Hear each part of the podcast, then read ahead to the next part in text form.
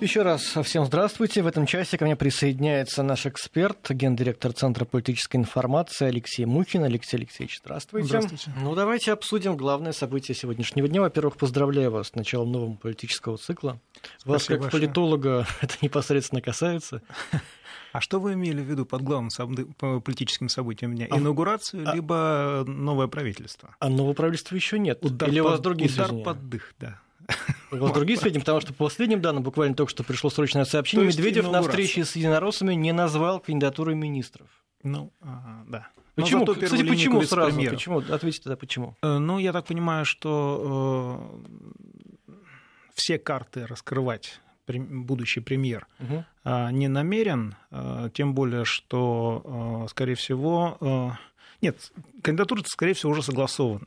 Вот, просто на данном этапе он не счел нужным это делать. А, Возможно, чтобы не э, так сильно греть колеса, что называется, перед завтрашним ралли. Совершенно очевидно, что э, но опять слухи понеслись, что на утверждение Госдумы кандидатуры премьер-министра прибудет президент. Вот. И это говорит о том, что не все кандидатуры однозначно позитивно восприняты а, депутатами и общественностью. Ам, Формирование кабинета министров будет очень трудным процессом. Ну, все слышали возмущенный гул относительно кандидатуры господина Мутко. И, судя по всему, завтра ам, будет, э, ну, скажем так, если не драка в Государственной Думе, фигурально выражаясь, конечно, вот, то очень много критики, много а, слов услышат э, в свой адрес э, а, инициатор назначения некоторых а, министров, э, вернее, вице-премьеров. Что касается, вот, например, п- кандидатуры первого вице-премьера, я имею в виду Антона Силуанова, а, это было ожидаемо. Антон Силуанов очень мощный аппаратный игрок, а, имеет очень серьезную э, э, серьезный политический вес. Помимо этого, речь идет и о Татьяне Гуликовой, лю- любимице, скажем так, многих депутатов. Они э, прекрасно помнят ее выступления, всегда четкие, всегда лаконичные, всегда по делу. Я думаю, что вот на соцполитике э, она будет выглядеть очень уместно. Тем более, что многие э, те, кто злоупотреблял при трате государственных средств, вздохнут с облегчением, потому что Татьяна Голикова на посту главы счетной палаты была для них крайне неудобной фигурой. Ну вот как-то так вкратце сначала. Ну, еще несколько фамилий я назову. Может, вы сочтете нужно прокомментировать что-то. А, Медведев э, на должности, а, значит... э, Ну, вы имеете в виду вместо Дмитрия Рогозина Юрия Борисова, наверное? Да, на посты вице-премьеров, значит, э, Да, это скорее, всего, это, скорее всего, речь идет, речь идет о снятии некоторого напряжения, которое в последнее время возникло между Министерством обороны и куратором ВПК. Мгм. Вот. Э, Юрий Борисов довольно известен в Министерстве обороны, имеет очень хорошие э, характеристики, и поэтому я думаю, что это вот здесь, здесь в- на, на этом направлении напряжение будет снято.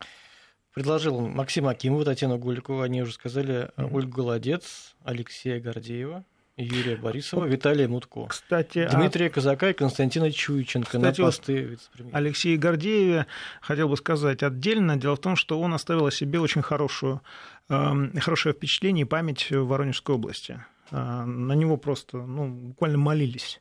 И признают местные жители, что э, регион э, поднялся благодаря его авторитету. Поэтому я думаю, что он здесь на своем месте будет. И надеюсь, что достигнет таких же результатов, какие достиг, будучи губернатором. Но понятно, что многие усмехнулись криво. Он же был уже министром Да, э, сельского хозяйства. сельского хозяйства, да. Хотя, с другой стороны, э, он попадает на позицию ви- вице-премьерскую. Мне вообще кажется, что нынешнее правительство, которое будет сформировано, оно будет больше похоже на правительство Владимира Путина, когда он был премьером в 8-12 годах. А если не по духу, то по, что называется, спаянности рядов. А, э, ну, что-то мне подсказывает также, что влияние Владимира Путина как президента на хозяйственную деятельность правительства здесь будет несколько больше, чем было э, на предыдущем сроке с 12 по 18 год. По той простой причине, что, подписав майский указ сегодня, м, Владимир Путин поставил конкретный объем задач, работы и поставил вполне конкретные сроки. Я так понимаю, что в зависимости от выполнения вот этих условий, которые он выставил в соответствии с пожеланиями россиян и своими предвыборными обещаниями, и деятельность, и кадровый состав, особенно кадровый состав правительства, будет в ближайшее, ну, в обозримом будущем в том числе меняться. Сильно? Ну, посмотрим, как будет эффективно работать. Что-то мне, кажется, э, что-то мне подсказывает, что несколько слабых звеньев все-таки в нем в этом правительстве будет. Не хотел бы сейчас называть. Но я думаю, что практически все заметили некоторые странности при назначении нового состава Кабинета министров. Ну, во всяком случае, очень а, в последнее время часто упоминаемая а, фамилия Мутко а, вызвала, как я уже заметил, да, э, такой не, не очень одобрительный гул даже у uh единороссов. uh Вот, я думаю, что э, такой некоторый, э, не это даже некоторая сенсация была своеобразная. Фракция только что я просто читаю с ленты, пока мы говорим с вами. Все, судьба наша с вами решается в эти минуты как раз. Фракция ЛДПР единогласно поддержит кандидатуру Медведева на пост премьера. Жириновский заявил по итогам встречи, неизвестно какой, видимо, с Медведевым. Да, сейчас я, шла я, консультация. Я не, Дело в том, что коммунисты... Ничего не путаю, не Медведев ли, э, не Жириновский ли критиковал правительство и Медведева очень сильно и рьяно? Да, безусловно, но э, Жириновский, насколько мне известно, никогда не шел супротив, что называется, верховной власти. Вот. Э, коммунисты тоже не шли, но, тем не менее, коммунисты, насколько мне известно, во всяком случае, пока, а, они будут голосовать против. А для того, чтобы картина выглядела пристойной, надо было договориться с Жириновским. Судя по всему, договоренность достигнута. Угу. На завтра имеется в виду. Э, понятно. Ну, еще несколько заявлений. Опыт Медведева будет востребован для реализации масштабных задач. Это заявляет Матвиенко. Еще она говорит, что обновление правительства будет происходить спокойно, наиболее эффективные министры сохранят свои посты, на отдельные направления придут новые люди. Какие? Не уточнила Валентина Ивановна. Поэтому нам остается только гадать. Ну а что касается самой церемонии инаугурации, Алексей Алексеевич, какие у вас впечатления? Поделитесь. Ну, масштабное событие. Э, я присутствовал на предыдущей инаугурации. Угу. Толкучка была серьезная. В этот раз, я думаю, было тоже немножко... Но было принято правильное решение, а, стоя слушать президента. Вот, это в значительной степени сэкономило место и позволило избежать э, вот этой вот толкотни и недостатка места. А, ну, что инаугурация? Инаугурация – технологическая часть завершения, технологическое завершение процесса выборов. А они прошли, они вот тем, кто, кому кажется, что они прошли легко, скажу вам, ребята, нет, они не прошли легко. Выборы были очень трудными, и э, несмотря на очень высокий результат, не в этом была трудность. Трудность была в том, что э, страна находится в очень серьезном э, положении, в том смысле, что внешнее давление беспрецедентное, гадости разные делают наши так называемые западные партнеры. Куда же без этого? Вот. Помимо этого, следует учитывать, что э, Россия является частью э, глобальной системы, экономической, социальной в том числе и так далее. И изолировать эту систему, а, вернее, эту часть из общей системы, конечно, невозможно. Поэтому мы дружно хохотали, когда Барак Обама предположил, что это возможно. Вот. Но, тем не менее, ухудшить общее состояние вот этой части для тех стран, которые контролируют основные финансовые потоки, а, это возможно. Это оказалось возможным. В результате мы потеряли по подсчетам того же Алексея Кудрина, возвращение которого мы с волнением наблюдаем, куда же куда, ну, скорее всего, в аппарат президента, да, напомню тем, что а, кто не в курсе, он занимает там общество, он, он, он не сотрудник администрации президента Алексей Кудрин, поэтому его назначение будет как бы новым в администрацию президента, если оно произойдет. А вот он констатировал, что около процента ВВП в год Россия теряет в результате санкций. Это, конечно, неприятно, потому что это, что называется, проблема, созданная на ровном месте, но от этого никуда не деться к сожалению. А, задачи, которые поставил Владимир Путин в последнее время, они касались как раз того, чтобы уйти от э, вот этой пресловутой зависимости, от э, западной системы. И надо сказать, что э, есть основания для слов президента о технологическом рывке. А, Все это время правительство не сидело сложа руки. Кому-то казалось, что оно действует слишком мягко, неэффективно и так далее, но на самом деле в тех условиях, в которых мы существовали – оно действовало достаточно эффективно, что президент и сказал на исходе действия прежнего кабинета министров. И, возможно, именно поэтому принято такое, ну, э, не всем понравившееся решение, трудное решение о переназначении Дмитрия Медведева премьер-министром. Условием, я так понимаю, была замена значительно большей части а, людей. Э, то есть этот кабинет министров будет, несмотря на то, что многие лица нам знакомы, а он будет э, принципиально иным. Небольшая пауза, и мы вернемся после новостей. 18 часов и 34 минуты. Напоминаю, что у нас в студии гендиректор Центра политической информации Алексей Мухин, с которым мы обсуждаем главную новость сегодняшнего дня, инаугурацию, ну и некоторые фамилии членов будущего кабинета министров. Алексей Алексеевич, ну а что касается инаугурации, все-таки, мне кажется, она отличалась достаточно сильно по духу от того, что в прошлом году, где вы тоже были. В прошлом году, а прошлый срок, 6 лет назад. Да, прошлый срок, конечно. Не Какое у вас интересное Не каждый год такое бывает. Раз, раз 6 лет нас. Да. А вот. Как-то мне показалось, она была ближе, что ли, к народу. Вот это вот общение с молодежью, а, речь Путина, которая была про прорыв там были такие слова про то, что не нужна мертвечина, вот такие достаточно народные, народная лексика. Ну, дремучее хранительство, Дремуч, да, да, да, да, и да. Мертвечина бюрократии, угу. да. А, нет, ну, яркие фразы, это замечательно, это конек нашего президента, на самом деле. А, да, согласен, а, мероприятия стали гораздо более масштабными, более продуманными. Обратите внимание, что, ну, э, скажем так, начало было положено 1 марта Э, этого года, когда президент э, в Манеже читал послание Федеральному собранию. Мы прекрасно помним, насколько серьезное, визуальное, во всяком случае, впечатление произвела особенно последняя часть. Э, не только на нас, но и на наших зарубежных коллег и партнеров.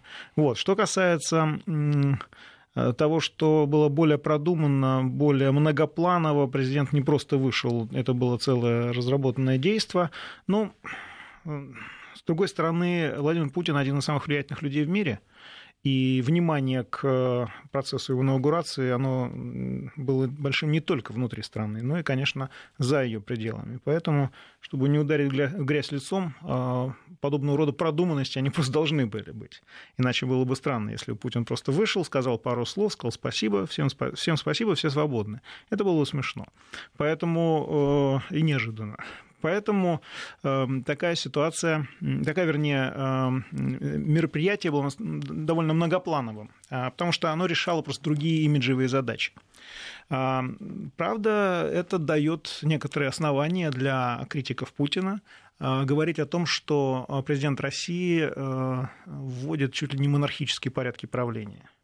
Но очень... Это, это интересная версия, но она на самом деле не выдерживает никакой критики. На самом деле Владимир Путин довольно четко всегда исполнял и будет, скорее всего, исполнять Конституцию Российской Федерации. А это верный признак того, что ни о каких э, даже внешних проявлениях, вот э, то, в чем его обвиняют, речи не идет.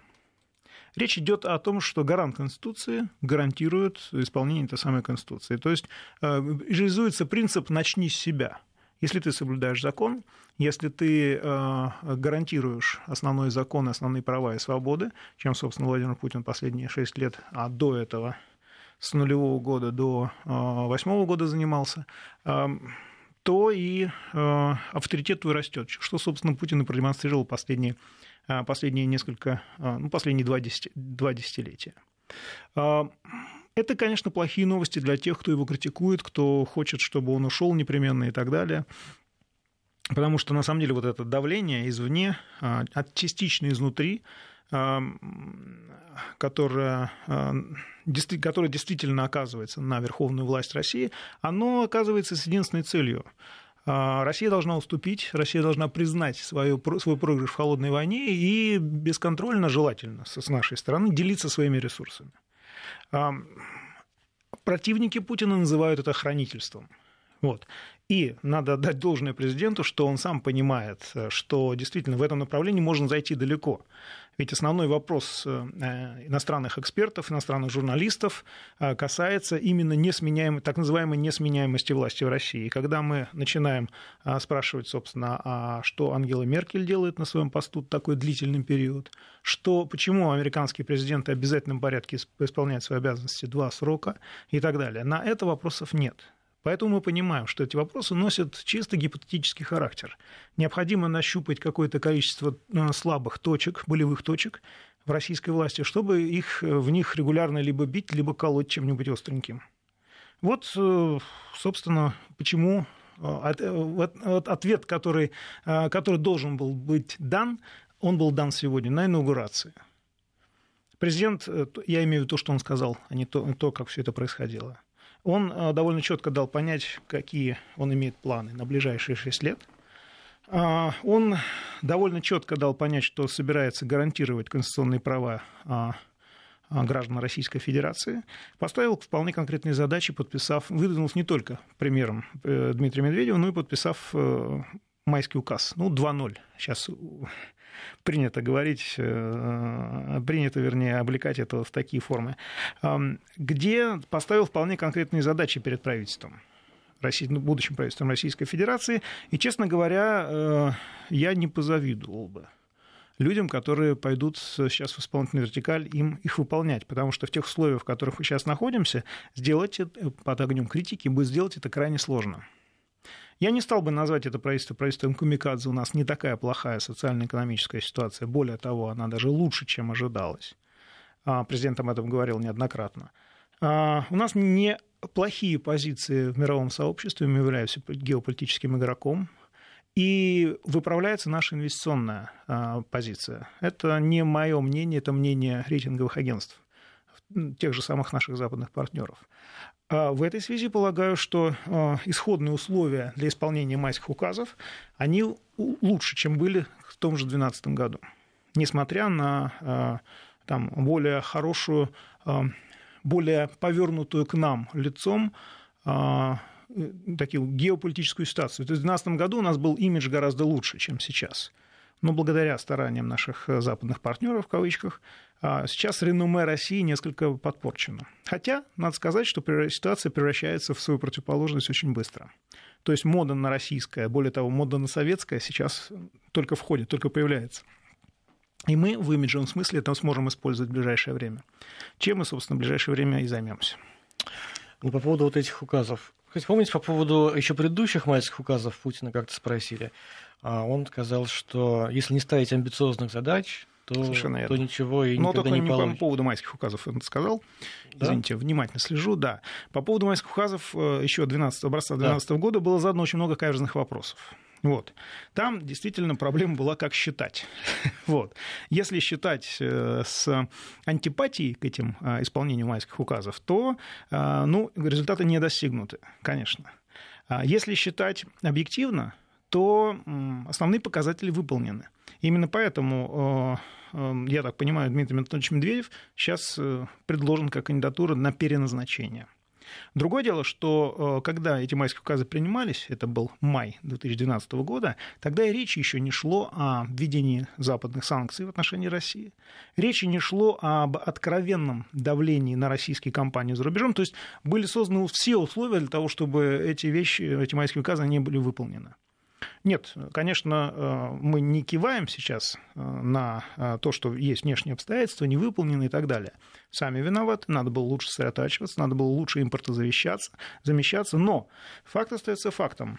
Те же самые иностранные инвесторы, очень крупные, утверждают, что в личных беседах со мной, утверждают, что российская действительность гораздо лучше, чем ее рисуют западные средства массовой информации, это само собой. Более того, инвестиционный климат в России эм, гораздо лучше, чем во многих странах, причем он э, не очень адекватно оценивается западными рейтинговыми агентствами по понятным причинам, но даже эти оценки носят позитивный характер. Наша проблема в значительной степени – это низкий профессионализм кадров – вот эту проблему мы еще не решили. К сожалению, кадровый пылесос – это реальность наших дней. А, наиболее перспективные выпускники вузов и разных других специализированных учебных заведений а, довольно быстро покидают пределы России. И воспрепятствовать этому мы, как свободная страна, не можем. А э, в западных и восточных странах, которые занимаются вот таким а, отъемом интеллектуальных ресурсов, они занимаются этим профессионально, они, безусловно, заинтересованы в том, чтобы эта практика продолжалась дальше. Вот здесь у нас тонкий момент, который необходимо решить. То есть нам необходимо создать условия для того, чтобы э, люди, которые создают материальные и иные ценности, в том числе организуют сферу услуг, там, финансовую систему и так далее, они оставались на территории России. Более того, если их недостаток, нужно покупать специалистов за рубежом. Покупать в хорошем смысле этого слова. Мы сейчас еще одну сделаем небольшую паузу, потом продолжим разговор. Напоминаю, что у нас в студии гендиректор Центра политической информации Алексей Мухин. Продолжаем разговор с гендиректором Центра политической информации Алексеем Мухиным. Мы как раз начали говорить про Сфера компетенции, да, про мозги. 2.0, про сферу компетенции, про мозги. Вот хватит ли этих мозгов, чтобы эти указы выполнить, Алексей Алексеевич? Давайте э, основные тезисы этих указов. Ну, понизить бедность в два раза, скажем. Насколько это реально? Снизить инфляцию. Снизить инфляцию. Понизить ставки по ипотеке. Повысить э, средний возраст, э, средний возраст, ну, уровень жизни. Мой ход, До 78, да? Мой, да. Эм, значит, ликвидировать кадровый дефицит в поликлиниках. Совершенно верно. Каждый год вводить 5 миллионов, э, вернее, э, решать проблемы, жилищные проблемы 5 миллионов семей. Э, Россия до 2024 года должна войти в топ-10 вот стран здорово. по качеству образования. Вы, вы смотрите на компьютер, а я не, а у меня такой возможности нет. А я и не был на инаугурации, на поэтому. Деле, на самом деле речь идет о формировании очень э, э, четких вполне э, по э, срокам, по объемам э, мер, которые, конечно, являются большим вызовом для нового кабинета министров. Я так понимаю, что Владимир Путин, а, пометуя ту а, практику, которая складывалась последние шесть лет, то есть каждый год правительство, Кабмин пытался отчитаться за майские указы. Сначала они говорили о том, что указы выполнить невозможно. Это было год где-то на моей памяти. Затем грянул, грянул санкционный кризис, санкционный кризис, э, вообще финансовый кризис продолжал бушевать и так далее. Они говорили, что денег нет в конце концов, э, ну, худо-бедно начали работать, раскачались через три года. И вот за три года они что-то пытались, э, пытались изобразить. Причем, ну, судя по всему, президенту понравилось, потому что, ну, нет, надо сказать, катастрофы не произошло. Майские указы выполнены там, если посчитать в абсолютных цифрах, на там, от 86 до 96 процентов. Не по всем направлениям, но в среднем так. Так и есть. Но я так понимаю, что вот эта вот подчеркнутая резкость, то есть указ, он выглядит как щелчки щелчки хлыста просто на самом деле. А, подчеркнутая резкость президента в майском указе, пока первым, я так понимаю, будет дальше еще что-то, говорит о том, что верховный, носитель верховной власти, он просто выведен из состояния равновесия. И, судя по всему, намерен, как я уже сказал, гораздо более плотно следить за хозяйственной деятельностью правительства. В этой связи мне очень э, интересен, интересна фигура Дмитрия Казака как куратора промышленности и энергетики. Немножко э, зная э, методу, методу и требовательность этого вице-премьера, э, я думаю, что появляется новый, так сказать, неудобный переговорщик для наших нефтяных газовых генералов. Вот. Я бы обратил еще внимание на разные другие поля. Я имею в виду, не только следил за тем, что происходит с составом Кабинета министров, но и о заменах в некоторых Э, компаниях, крупных компаниях. Плюс у нас еще остается вопрос, кто же, э, в случае, если Татьяна Голикова перейдет в правительство, станет во главе счетной палаты. А это на самом деле орган, на секундочку, который в последнее время доставлял главное неудовольствие и был очень неудобным органом для наших э, коррупционеров. В этой связи счетная палата в совокупности с действиями совместно, э, действия совместно с Росфинмониторингом Юрия Чеханщина и Генпрокуратурой Юрия Чайки, э, ну, надо сказать, развела довольно неплохой темп по сокращению поголовья коррупционеров, коих сейчас в разных спецприемниках достаточно чалится. Вот. Мне также нравится в последнее время, последние буквально несколько лет, практика возврата средств. То есть Генпрокуратура наконец-то сподобилась заключать соглашения с а, разными странами, надо сказать, что к справедливости ради надо сказать, что это действительно довольно трудный, трудоемкий процесс.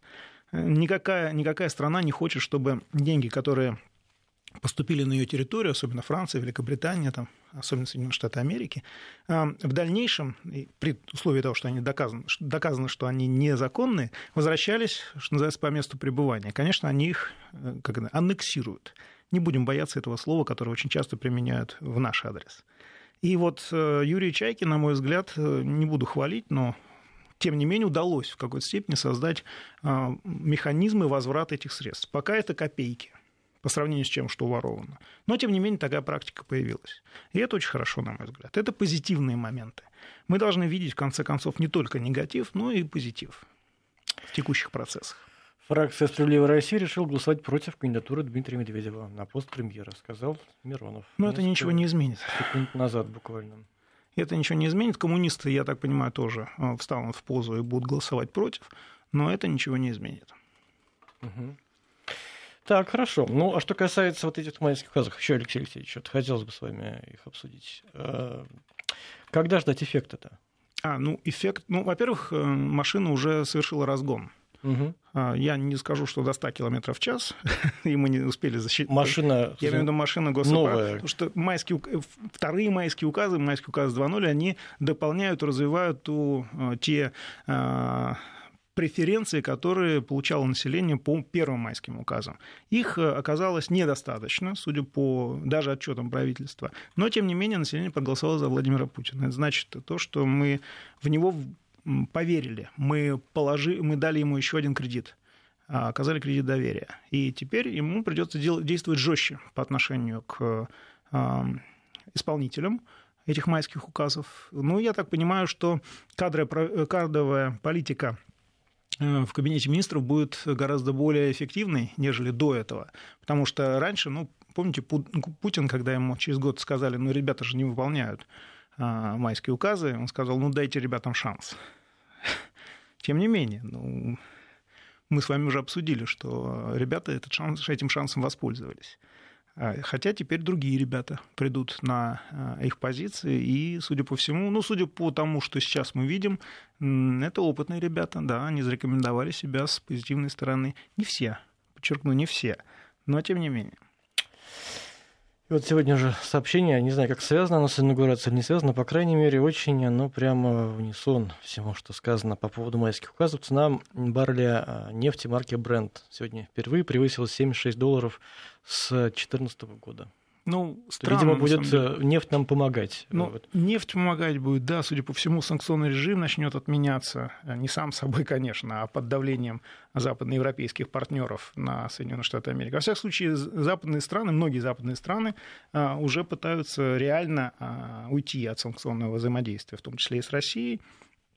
Азиатские страны будут это делать явочным порядком и втихую, что называется, но некоторое время это займет.